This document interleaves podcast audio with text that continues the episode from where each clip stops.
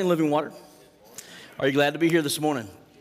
Listen, I'm excited to begin a new series today. We've been thinking about it and planning it for a little while, but we're going to start this summer off with a series um, looking at the parables of Jesus. And Jesus had a lot of them. We're going to focus on about 10 of them. Um, and the title of this series is The Moral of the Story. You know what the moral of the story is, right? You've heard that phrase before. Um, how many of you are familiar with Aesop's fables? You know, the ant and the grasshopper, or here's one everybody probably knows the boy who cried wolf. Remember that one? So the story goes that the little boy goes out onto the, uh, the fields and he's tending his sheep and he gets bored with his job and he decides he's going to do something. Um, so he wants to play a prank on the farmers in the town, the village. And so he screams out, Wolf, wolf! And they come running, ready to defend the boy and the sheep. And they find out there's no sheep there. And the boy just laughs. He thought it was so funny couple days later, he does it again. He's wolf, wolf, and they come running out and they come to protect him, and they find out that he played a trick on him again. He's laughing, and it made him really mad. And so um, they said, "All right, the next time you do this, we're not coming." And so, as it would go, the, a few days later, a wolf shows up for real this time, and the boy screams. He's terrified, "Wolf, wolf!" But nobody comes. Nobody comes to his aid. And it says later he comes to town, he's carrying like a sheep, and uh, the wolf had gotten one of his sheep and carried it off and scattered the flock. And the moral of the story is nobody believes a liar even when he's telling the truth. Right? So it's important to tell the truth and be honest. That's the moral of the story. Or how about this one? A, a dad puts his son on a ladder like 10 foot tall, and he's like, Trust me, son, you can jump. And the boy jumps, and the dad moves out of the way and he hits the ground. Well, maybe that's not a moral of the story, but it's a painful life lesson, right? Don't trust anybody, son. All right, so we get the idea of the moral of the story, right? The moral of the story is a story that's told that has an underlying moral principle, something, a truth that, um, that the story tries to present to us. Jesus spoke in parables the same thing. He told these stories that had an underlying truth or a moral principle that he wanted us to get. And so we're going to look over the next 10 weeks. Um, there's these themes there. If you look at some of the parables, um, he says, the kingdom of heaven or the, the kingdom of God is like. And then he gives this descriptive parable of what the kingdom is like. And some of the parables are in response to questions. And so one person comes to him and says, Teacher, what must I do to inherit eternal life? And so Jesus responds in the form of a parable. Another time, someone comes to him with a question Teacher, how many times do I got to forgive my brother who offends me? And Jesus responds again in a parable. Um, and then he also uses some parables to give description of what the end times will be like. So that's some of the ideas or the themes that we'll be looking at over uh, the next several weeks through the summer. So the idea of this series is they're not all connected together. So if you're gone and on vacation, you're traveling, you don't have to miss what I missed last week.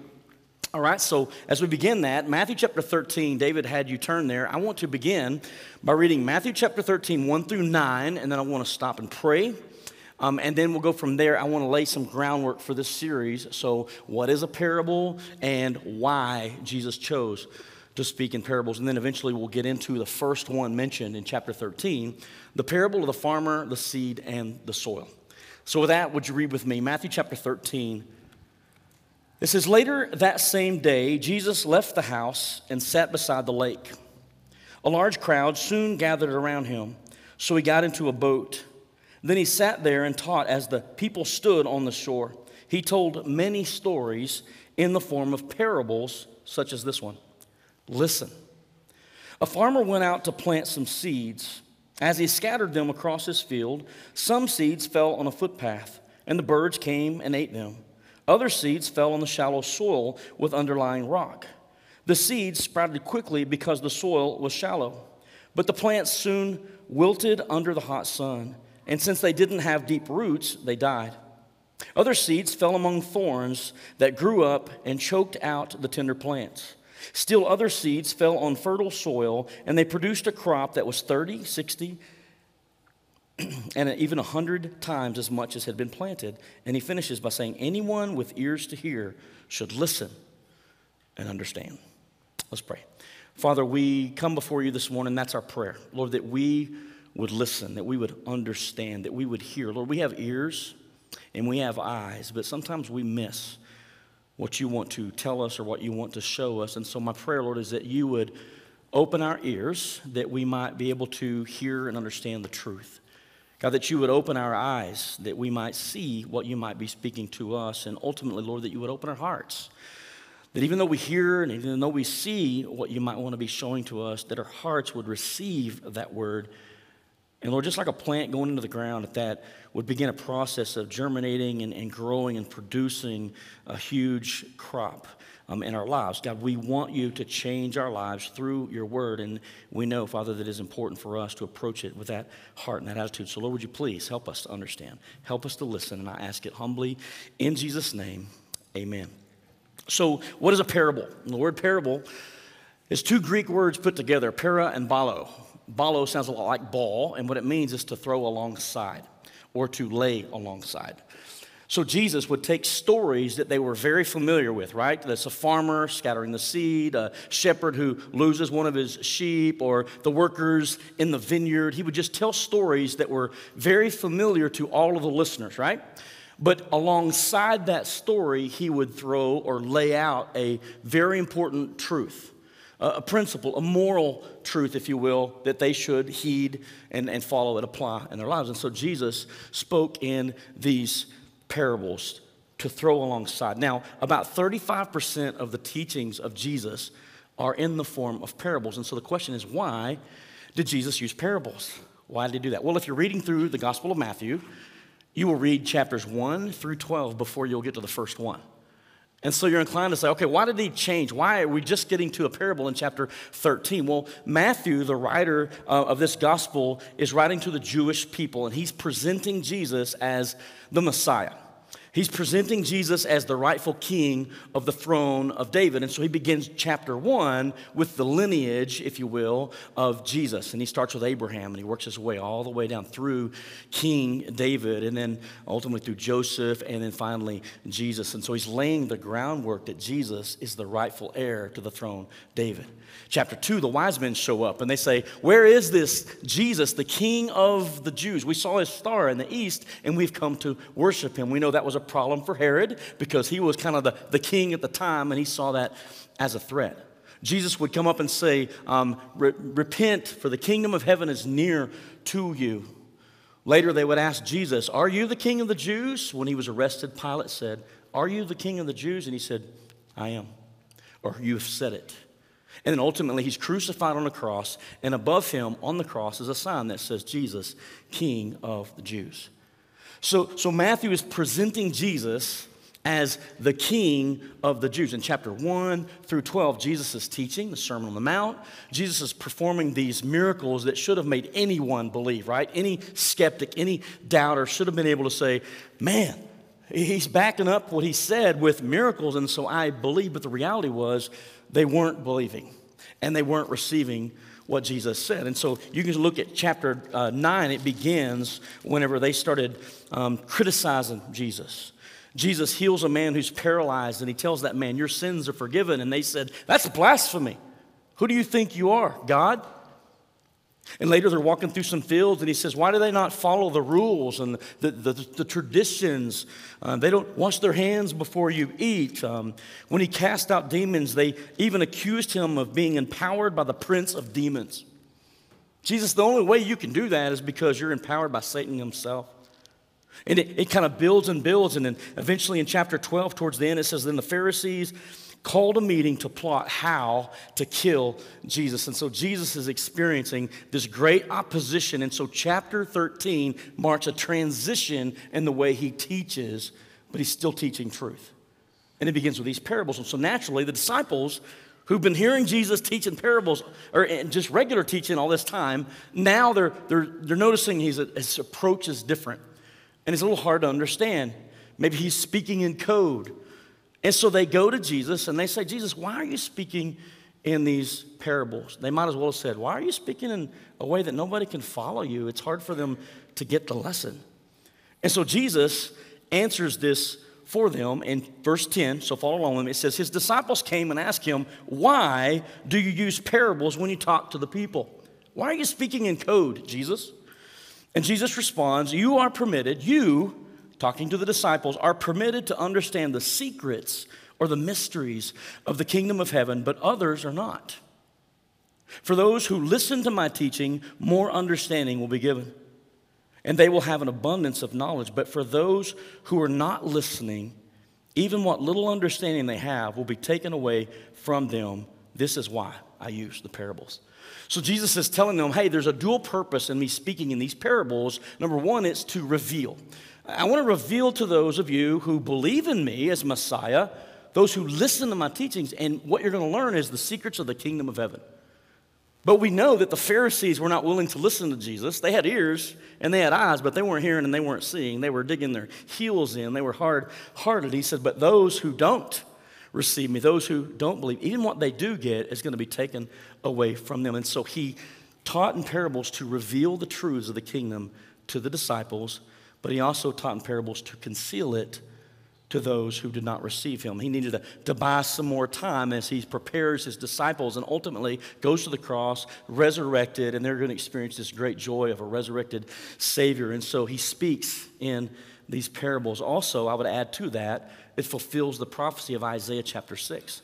Isaiah chapter 6, you know, he says, Who shall I send? He says, Here I am, send me. And this is a prophecy of, of Jesus. And he says, All right, you're going to go, but you're going to go to a people who have ears, but they don't hear. They have eyes, but they don't see. I mean, these guys are going to be, it's going to be a tough ministry, right? And so it says of Jesus, this also fulfilled the prophecy of Isaiah. It says, When you hear what I say, you will not understand. When you see what I do, you will not comprehend. For the hearts of these people are hardened and their ears cannot hear, and they have closed their eyes. So their eyes cannot see, and their ears cannot hear, and their hearts cannot understand, and they cannot turn to me and let me heal them. But blessed are you. Back to the disciples, you're blessed. Because you live in a time when Jesus is saying, you live in a time when I'm revealing to you the mysteries, the secrets of the kingdom of heaven. And do you know that prophets from years ago longed to hear what you're hearing today? But they didn't hear it. And they longed to see what you're seeing today, but they didn't see it. And so you are truly, truly blessed. So Jesus speaks in these parables his truth. He tells a regular story and throws alongside it a very important truth or a moral principle that they need to get. And what's crazy about this is he's telling these stories and everybody initially is confused. So Jesus, with his disciples, they come to him, why you do this? And he explains that. So now looking at the actual parable we began with, Jesus explains it to them. They came to him privately and he begins to lay this out to the disciples. And so let me, let me just ask you the question Have you ever noticed in life that people respond differently to the Word of God than others? I mean, the Word of God's powerful, isn't it? Uh, the Word of God is powerful. I mean, forget who's speaking it, but the Word of God is powerful. And he says, So shall my word be that goes out of my mouth. It will not return unto me void, but it will go out and it will accomplish what I sent it to do. The Word is powerful. And it's amazing to me how the word can be preached, proclaimed, or even read, and it can radically change the life of one person, and another person can approach that with an absolute indifference in their heart. And that's a reality that I think that we all see, right? And so it kind of is mind boggling. You're like, man, how does it just have such an impacting change on somebody's life? And then on others, it seems like it just hits a brick wall and they don't get it. Why? If they've not received Jesus as king, it's closed off to them. They don't understand it. Now, it's not the heart of the Father that they're that way, but they have hardened their hearts. And they're not willing to see, and they're not willing to hear, as the prophet Isaiah said. And so they don't get the meaning of the parable.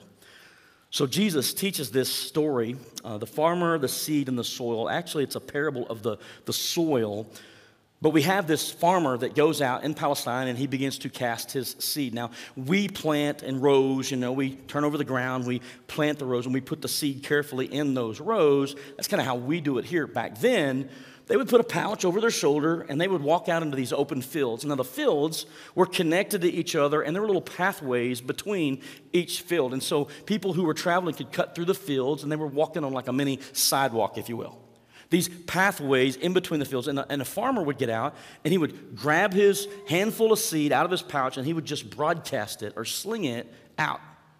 And so that seed's going everywhere. And so Jesus tells the parable about the seed going onto the footpaths, the, the sidewalk, if you will. And once the farmer gets a little ways away, the birds come in quickly and they steal that seed away. And he said, and then there's some seed that went in, into an area where it was shallow soil. Now, in Palestine, um, it says that there's like a limestone bedrock all in the soil there. And so the, the whole area's got this hard, rocky surface underneath the soil. And so if the soil is not very deep, it's a shallow soil, what happens is that seed goes in and it immediately germinates, but it has nowhere to go down, and so it immediately sprouts up, and then the sun comes up. And how many you know photosynthesis is important in plant growth? The sun has a role. The sun comes out and it creates energy in that plant. That plant continues to grow. But that sun that produces growth without a root system, it wilts the plant. And so he says that sun comes out, and because it has no root system, it's too shallow, it wilts and the plant dies. Then he says, other seed fell um, in the ground, and it appeared at first as though it was good, right? But how many you know when you're gardening, not just the, what you plant in the ground comes up? We got these things called weeds in West Texas, don't we? I'm, I do not know how it happens. You're like, you can take all the care and, and you just, hey, look, it's starting to come up. What's that? That's a weed. It happens all the time, right? And so he says the same way you, you broadcast the seed, some of it falls among thorny places. And so as it becomes, it, it starts to come up, these weeds start coming up too, and they begin to compete for the nutrients, compete for the water, compete for the sun, and they begin to choke out the plant and it doesn't survive. And Jesus is using these three examples of those who have closed their hearts, their minds, their eyes to the gospel. They don't produce a crop. But then he says, finally, some seed fell in the good soil. That's the deep soil that's been tilled, it's soft, it's prepared and ready for the seed.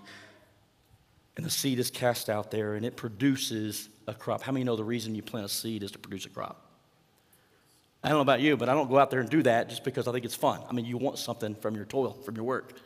So that's the purpose is to plant the seed to produce the crop. And he says, that's the good soil. And he says, those are the ones who hear me. Let's look at his interpretation, not mine. Uh, verse 18, look at chapter 13. It says, Now listen to the explanation of the parable. Hey, Jesus, why do you talk in parables? Why are you preaching in code? Hey, listen, I want to reveal it to you, conceal it to them. You're blessed because you get to hear it, right? All the prophets wanted to hear what you hear and see what you see, but you're getting to hear it now. So here's the, here's the, the answer to the riddle here. If here's the moral of the story.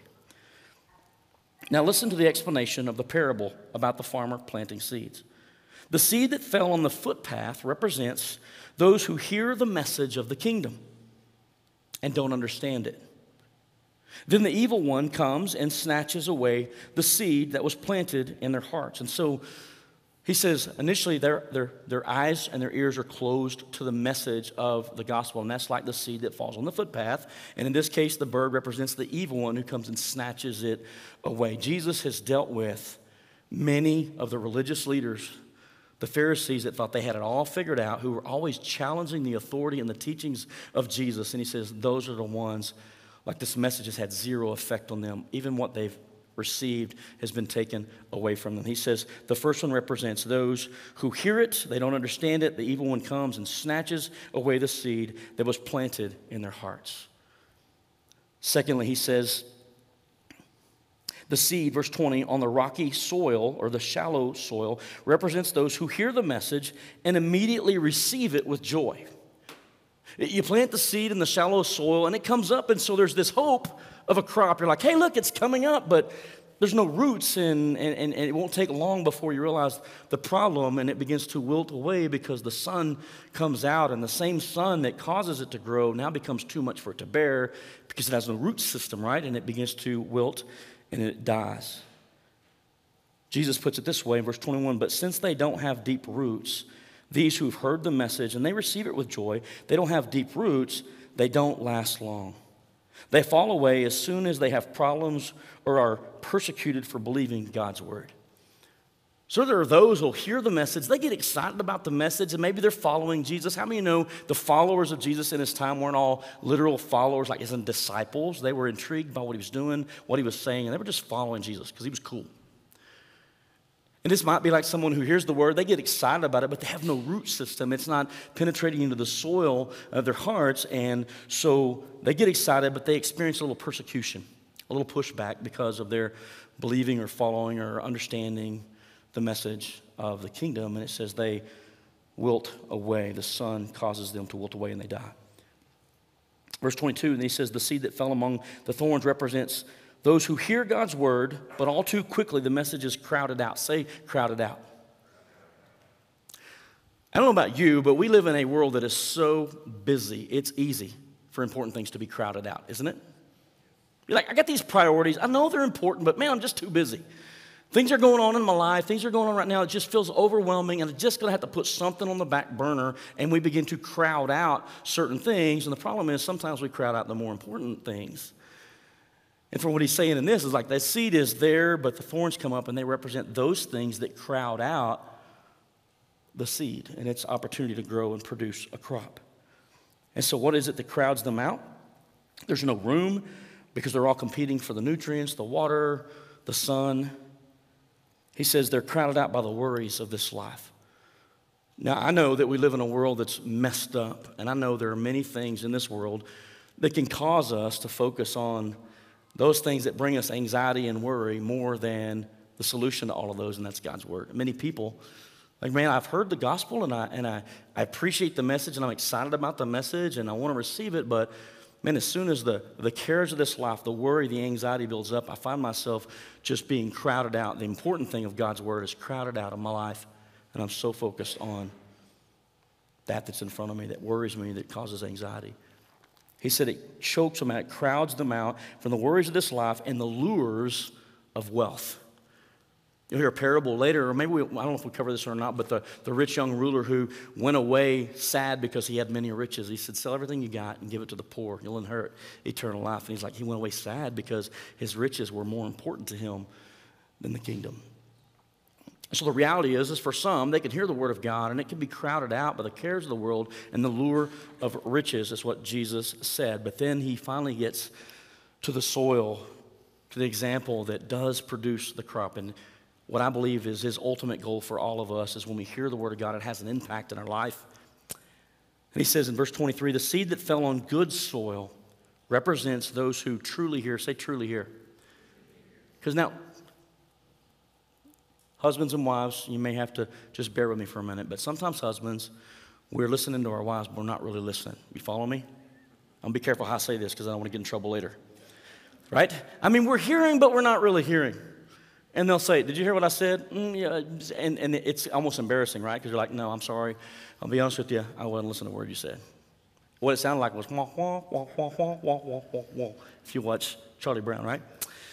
So we hear the word, but the reality is that sometimes we, we have these ears and they work. I hear sound, but I'm not really hearing it. And he says, Those who hear this, are those, those that truly hear, they truly hear what he's trying to say through his message. And it says, and they understand God's word. Okay, so it goes beyond the parable now to the thrown alongside the principle or the moral truth that he's trying to say. Like, okay, Jesus, I get it.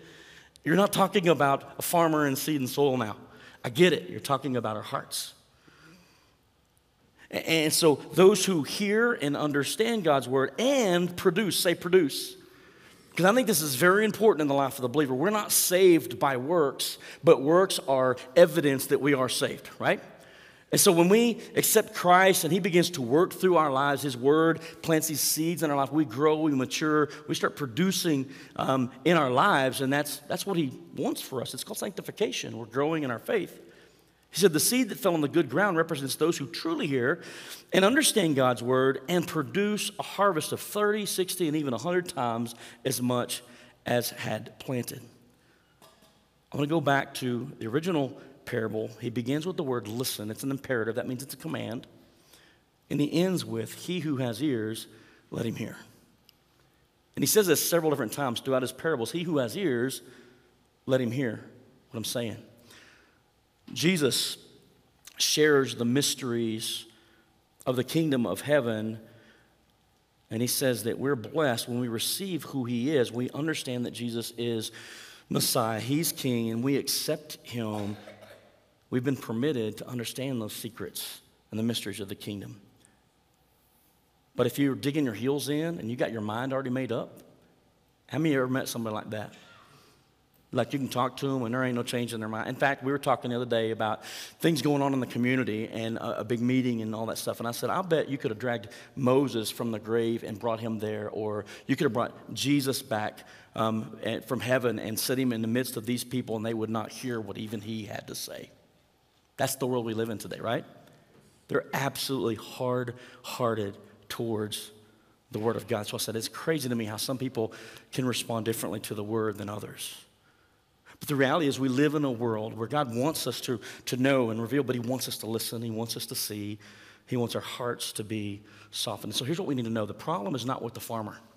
In this case, the farmer, Jesus, is the one spreading the news of the kingdom. It'd later be the disciples spreading the good news. It happens every Sunday from the pulpit as the word is opened, the scattering of the good news of the gospel of Jesus Christ.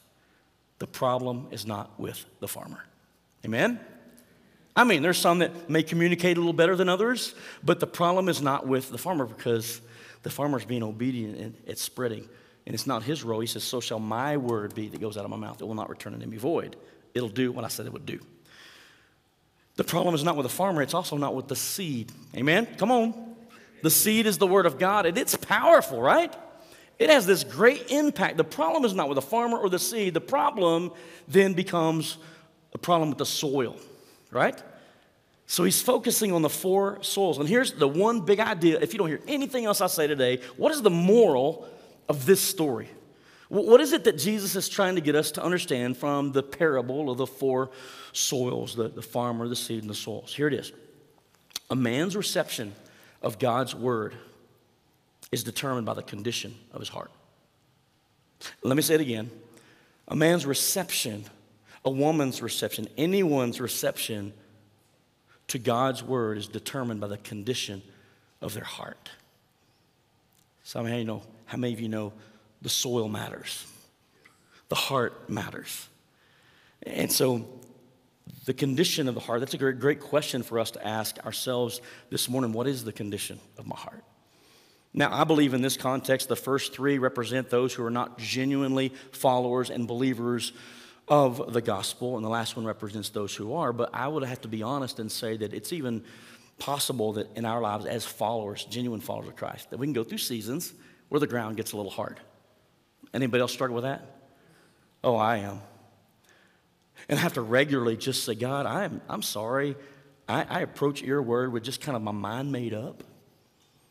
You can sit down with two Christians and debate things in Scripture, and they're absolutely closed to, to changing their thinking um, on a particular doctrine or issue because it's something they grew up with, something they believed, and you challenge them straight from the Word of God. And they're like, nope, digging my heels in. It's possible for us to harden our heart to God's Word, even as believers. And so I would always say, I think it is extremely important for all of us when we approach the Word of God when we approach a Bible study, when we come to church and listen to the preaching of the gospel, that we take some time prior to that to say, God, would you prepare my heart? Psalm 139 says, Search me, O God, and know my, my heart, my thoughts.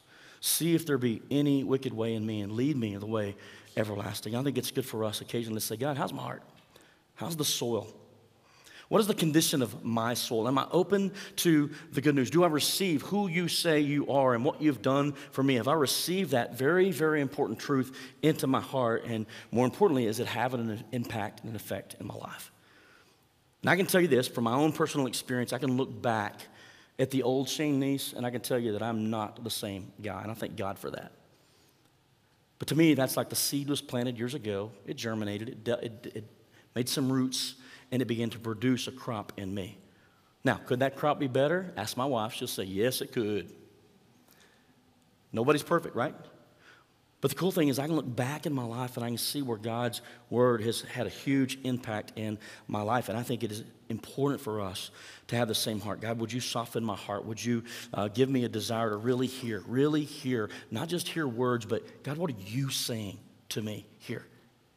Isn't it amazing how you can open the scriptures and you can read the same verse over and over and over again, and just through the Holy Spirit's work, He can just reveal something different to you each time you approach scripture? That's power.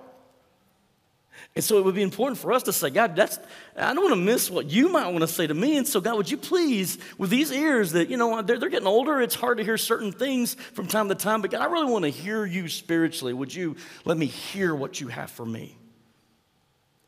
And God, these eyes, they're not like they were. I wanted to be a fighter pilot when I was younger. That's long gone now. I can't see you very well without my glasses, but I can see. And even though I can see physically, how many know it's possible to not see spiritually? And so, God, would you open my eyes spiritually to see what it is you want me to see?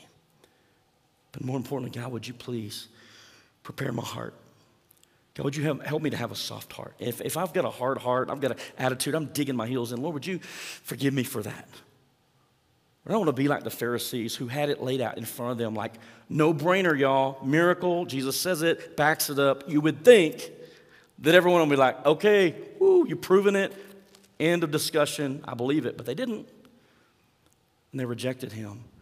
That represents the hard heart. And I don't want to have a hard heart. Amen? So, what's the condition of the soil? What is the condition of your soul? Listen to what Psalm 119 says. It says, How can a young person stay pure?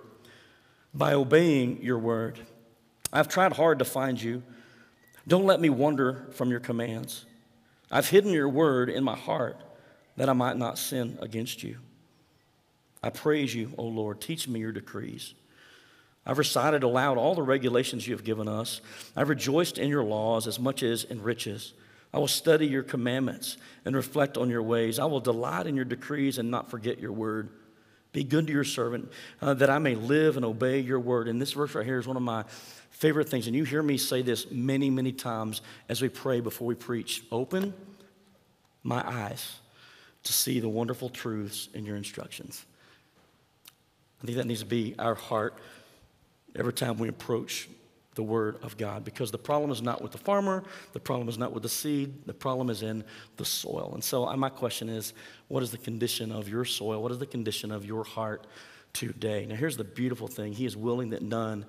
None should perish. None would have the hard heart. He doesn't want to, to conceal it, but if he knows that you're rejecting him in the first place, he's like, all right, fine. I'm not going to reveal that to you. But we recognize him for who he is and what he did, and we trust him as Savior, he says, You're blessed because you get to witness things that even the prophets of old longed to see, and they didn't get to see it.